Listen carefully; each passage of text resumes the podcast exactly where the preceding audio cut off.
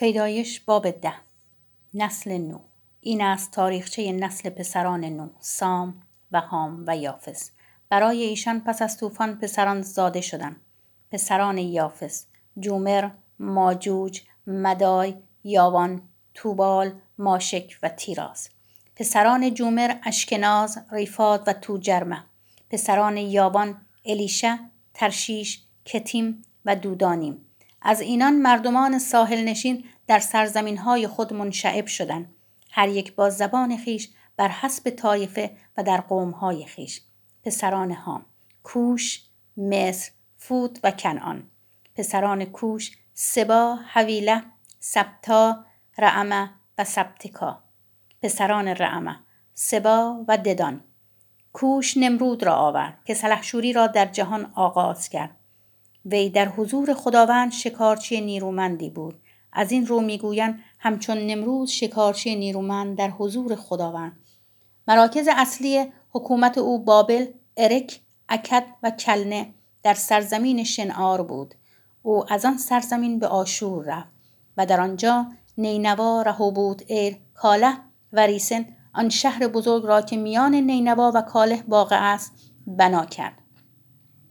مصر لودیم انامیم لهابیم و نفتوخیم را آورد و فتروسیم و کسلوهیم را که از ایشان فلسطینیان پدید آمدن و کفتوریم را کنعان نخستزادهاش سیدون و هیت را آورد و یبوسیان اموریان و جرجاشیان را و هیویان ارقیان و سینیان را و اروادیان سماریان و هماتیان را.